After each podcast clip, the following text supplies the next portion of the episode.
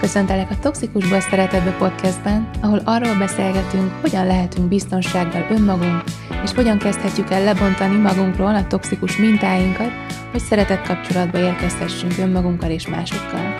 A mikrofon túloldalán én Gencsi Gyöngyi vagyok, traumainformált coach, kapcsolati mediátor és női jogaoktató. Örülök, hogy itt vagy!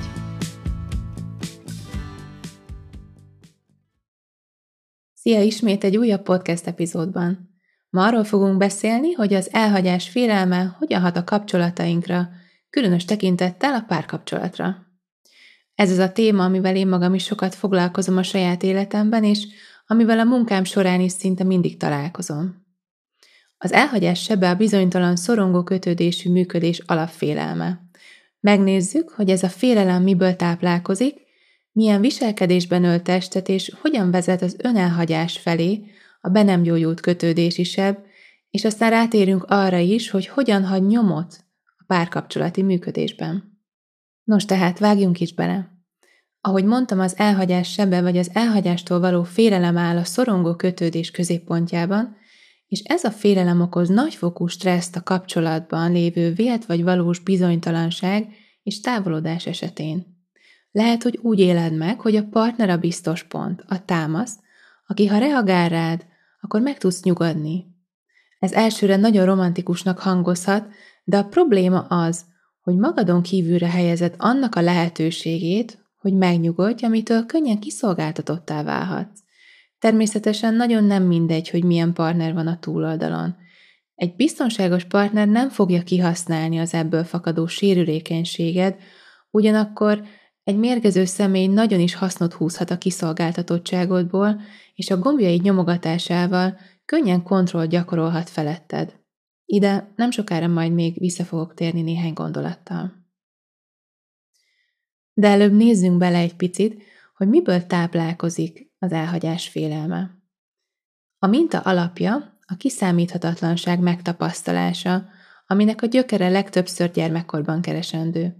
Egy szorongóan kötődőnek van ugyan pozitív élménye a szeretetről, és arról, hogy milyen jól tud esni, és milyen biztonságot ad a közelség, és az, amikor reagálnak a szükségleteidre, de ugyanakkor arról is megvan a tapasztalása, hogy ez a közelség kiszámíthatatlan volt, és nem volt mindig elérhető, amikor arra szüksége lett volna. Ezért nem bízik a biztonságos közelségnek a töretlenségében és a stabilitásában. És éppen ezért a bensőséges kapcsolathoz és intimitáshoz való hozzáállása ambivalensé válik. Nagyon vágyik rá, de ha megkapja, akkor sem tud maradéktalanul megpihenni benne. Ez valahogy úgy hangozhat, hogy nagyon szuper, amikor közel vagy, akkor megnyugszom, de igazából nem bízom benne, hogy mindig elérhető leszel számomra, és reagálsz rám, amikor szükségem lenne rád, Például, amikor valami túlterhel, és szeretném, hogy megnyugtass. Tehát az alapélmény, ami kicsiként beívódott a kapcsolódásról, az a bizonytalanság. Ezért a szorongóan kötődő egy állandó készenléti állapotban ragad, és az játszódik le a belső világában, hogy jobb téged szemmel tartanom, hogy észrevegyem a legkisebb változást is, ami fenyegetően hathat rám és a kapcsolatunkra. Az idegrendszer szintjén ez azt jelenti, hogy nem tudsz megpihenni a nyugalom, biztonság és kapcsolódás úgynevezett ventrális állapotában, hanem az aktivált üsfus túlélő üzemmód lesz a belsőleg átélt alapélmény, amiből kapcsolódni próbálsz. De hogy a nevében is benne van, túlélő üzemmód, tehát veszélyre fókuszál. Na de, ahogy láthatod, a szorongó mintázat a múltban gyökerezik, és Gondolom ezt már kitaláltad, hozod magaddal a felnőtt kapcsolataidba is. Úgyhogy beszéljünk egy kicsit most arról, hogy hogyan jelenik meg a párkapcsolatban az elhagyás félelme, és ez hogyan vezet az önelhagyáshoz. Az első jellemző, amiként megjelenik, az a megmentő szerep aktiválódása. Egy szorongónak írtó fontos, hogy a partnere jól legyen, és nem csak emberi jóságból szeretné ezt, hanem Azért is, mert a korai kiszámíthatatlan tapasztalásából fakadó seb azt mondja, hogy ha te jól vagy, és nem stresszelsz, és minden rendben van veled, akkor elérhető leszel számomra, és erre eszenciálisan szükségem van, mert egyedül nem tudok megnyugodni. És mivel egy szorongóan kötődő mindennél jobban vágyik arra, hogy a partner elérhető legyen számára a kapcsolatban, ezért az ő nem jól léte fenyegetőleg hat, és beindítja a túlélő üzemmód stressz működését. Itt szeretnék egy apró kitérőt tenni. A szorongó kötődés nem azt jelenti, hogy felnőttként nem tudod élvezni önmagad társaságát, mondjuk amikor egyedülálló vagy. Több olyan történetet hallottam már, és a saját tapasztalásom is az, hogy tök jól el tudunk lenni szingliként, amikor nincs a láthatáron kapcsolat. Ez fontos. Az elhagyás félelme kapcsolatban robban be. Kinél kevésbé, kinél erőteljesebben, de aköré épül, hogy számíthatok-e a másikra, amikor bajban vagyok. Érzelmileg elérhető maradsz-e számomra, amikor félek, szomorú vagyok, vagy dühös vagyok. Vagy esetleg, ha ezek az érzések fenyegetik a te jól létedet, zavaróan hatnak rád az én érzéseim, akkor lehet, hogy azt választom, hogy inkább elnyomom őket. És miközben a szorongó a partnert minden módon fel akarja vidítani, és komfortot akar neki adni, hogyha nehézségben van, a közben az érzései elfolytásával önmaga számára elérhetetlenné válik. A megmentős szerep ezersebből vérzik. Nagyon sok mindenre lenne érdemes kitérni, ezért inkább egy külön epizódban mennék bele mélyebben. Most viszont csak annyit emelnék ki, hogy Érdemes a benned lévő, félő, aggódó, szorongó, csalódott gyermeknek komfortot adni, amikor jön a kényszer, hogy megmentsd a másikat a bajból. Mert valójában nem a másik szorul megmentésre, hanem a benned lévő kicsinek kell a megnyugtatás, hogy nem hagyják el csak azért, mert nehézség van a láthatáron. A második gyakori vonás az, amikor akkor is benne maradsz egy kapcsolatban, ha annak egyenesen mérgező a dinamikája számodra. Úgy érzed, képtelen vagy kilépni, vagy ha kilépsz, akkor visszafordulsz, és újra próbálkozol, hát ha most sikerül, hát ha most jobban meg tudod magad értetni, hát ha most jön az áttörés, és jobban el tudod magyarázni, mire is lett volna szükséged. Esetleg megsajnálod, vagy felmented a másikat, mondván, biztos nem akart olyan csúnyán bánni veled, és hinni akarod, hogy érted talán megváltozik. Nem mondom, hogy könnyű átlátni a kapcsolati dinamikákat, főleg amikor elhatalmasodik a szorongás. És szerintem amúgy nem minden kapcsolat mérgező, amiben vannak egészségtelen játszmák, de csak akkor nem válik mérgezővé, ha van hajlandóság a belátásra és a kapcsolat kitisztázása érdekében a felek képesek felelősséget vállalni a rájuk eső részért a közös dinamikából.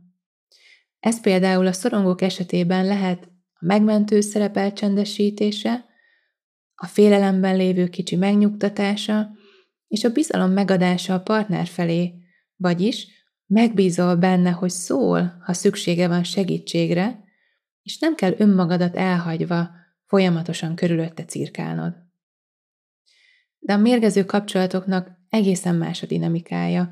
Ott nem igazán fogja kettőtök között ö, a javulást okozni az sem, ha átdolgozod magad a szorongásodon, viszont abban mindenképpen segítség a befelé végzett munka, hogy legyen erőt kilépni a mérgező kapcsolatodból, és a félelmed ne kössön oda, ahol neked nem jó. Harmadik és egyben utolsó gyakori jellemző, amit ma szeretnék felsorolni, az nem más, mint az önelhagyás, ami mélyen gyökerezik a szorongóknál abban, hogy egykor minden figyelmedet kifelé irányítottad, és ez borzasztó sok energiát őröl fel. Úgyhogy ezért az érzések elhallgattatása, a szükségletek figyelmen kívül hagyása, lekapcsolódása testérzetekről és a konfliktus elkerülése a stresszre adott megküzdési mechanizmussá válik. Mert hogy mi van a szorongó fejében? Ha ezek a kapcsolatot fenyegető dolgok nincsenek terítéken, vagyis nem érzem az érzéseimet, stb. stb., akkor azt hiszem, hogy elég laza és vonzó leszek, akit a partnernek nem lesz nehéz választani, és akit könnyű szeretni. Azt talán sejtett, hogy itt sem magával a konfliktussal, az érzésekkel vagy a szükségletekkel van a baj, hanem a stresszel, ami vele jár, amiből nem tudja magát a szorongó megnyugtatni egyedül, kell neki az a kapcsolat. Ezért a stressz számára előrevetíti a kapcsolati törést. És bár mind a három jellemző, amit felsoroltam, azt a szorongóan kötődők a kapcsolat megtartásáért csinálnak, sajnos mégis ezek a félelemből fakadó működések vezetnek sokszor a kapcsolattöréshez. És így válik a magfélelem és a köré épült hiedelem, hogy el fognak hagyni, nem figyelnek rám, nem vagyok fontos, el fognak utasítani, egyfajta önbeteljesítő szabotázsá. Hogyha magadra ismertél eddig, lehet úgy érzed, hogy te már szinte egyé is váltál az elhagyás félelmével, és képtelen vagy tőle szabadulni. Én szeretném, hogyha látnád, hogy ki az, aki valójában fél benned. Ez a gyermeki részed, aki eredetileg a kiszámíthatatlanságot tapasztalta meg, és akiben ott él a minta arra, hogy mennyire kétségbeejtő, amikor nem reagálnak rá és az érzéseire. És talán ez a részed még nem látja, hogy már felnőttél, és már nem függsz úgy, mint gyermekként, és már tudsz önmagadért felelősséget vállalni. Viszont ezt megmutathatod neki. És mint mindig, most sem tudom eléggé hangsúlyozni, hogy a kiút és a megoldás az az önmegnyugtatás elsajátításán keresztül vezet elsősorban. Ami persze nem azt jelenti, hogy soha többé nem lesz szükséged kapcsolatra vagy támogatásra, ez egy irreális elgondolás lenne.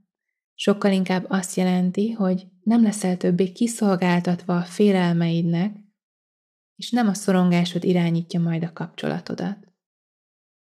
Remélem hasznosnak találtad ezt az összefoglalót, és segít új megvilágításba helyezni a szorongó működésed. Hogyha tetszett ez az epizód, akkor nagyon megköszönöm, hogyha hagysz egy ötcsillagos értékelést, ha pedig kérdésed lenne, vagy csak a véleményed osztanád meg, akkor a leírásban hagyott elérhetőségek egyikén megtalálsz. Köszönetképpen a figyelmedért a leírásban hagyok még egy linket, amin keresztül egy rövid önmagadra hangolódás támogató relaxációt is elérsz. Köszi még egyszer, hogy meghallgattál, és hamarosan találkozunk egy újabb epizódban.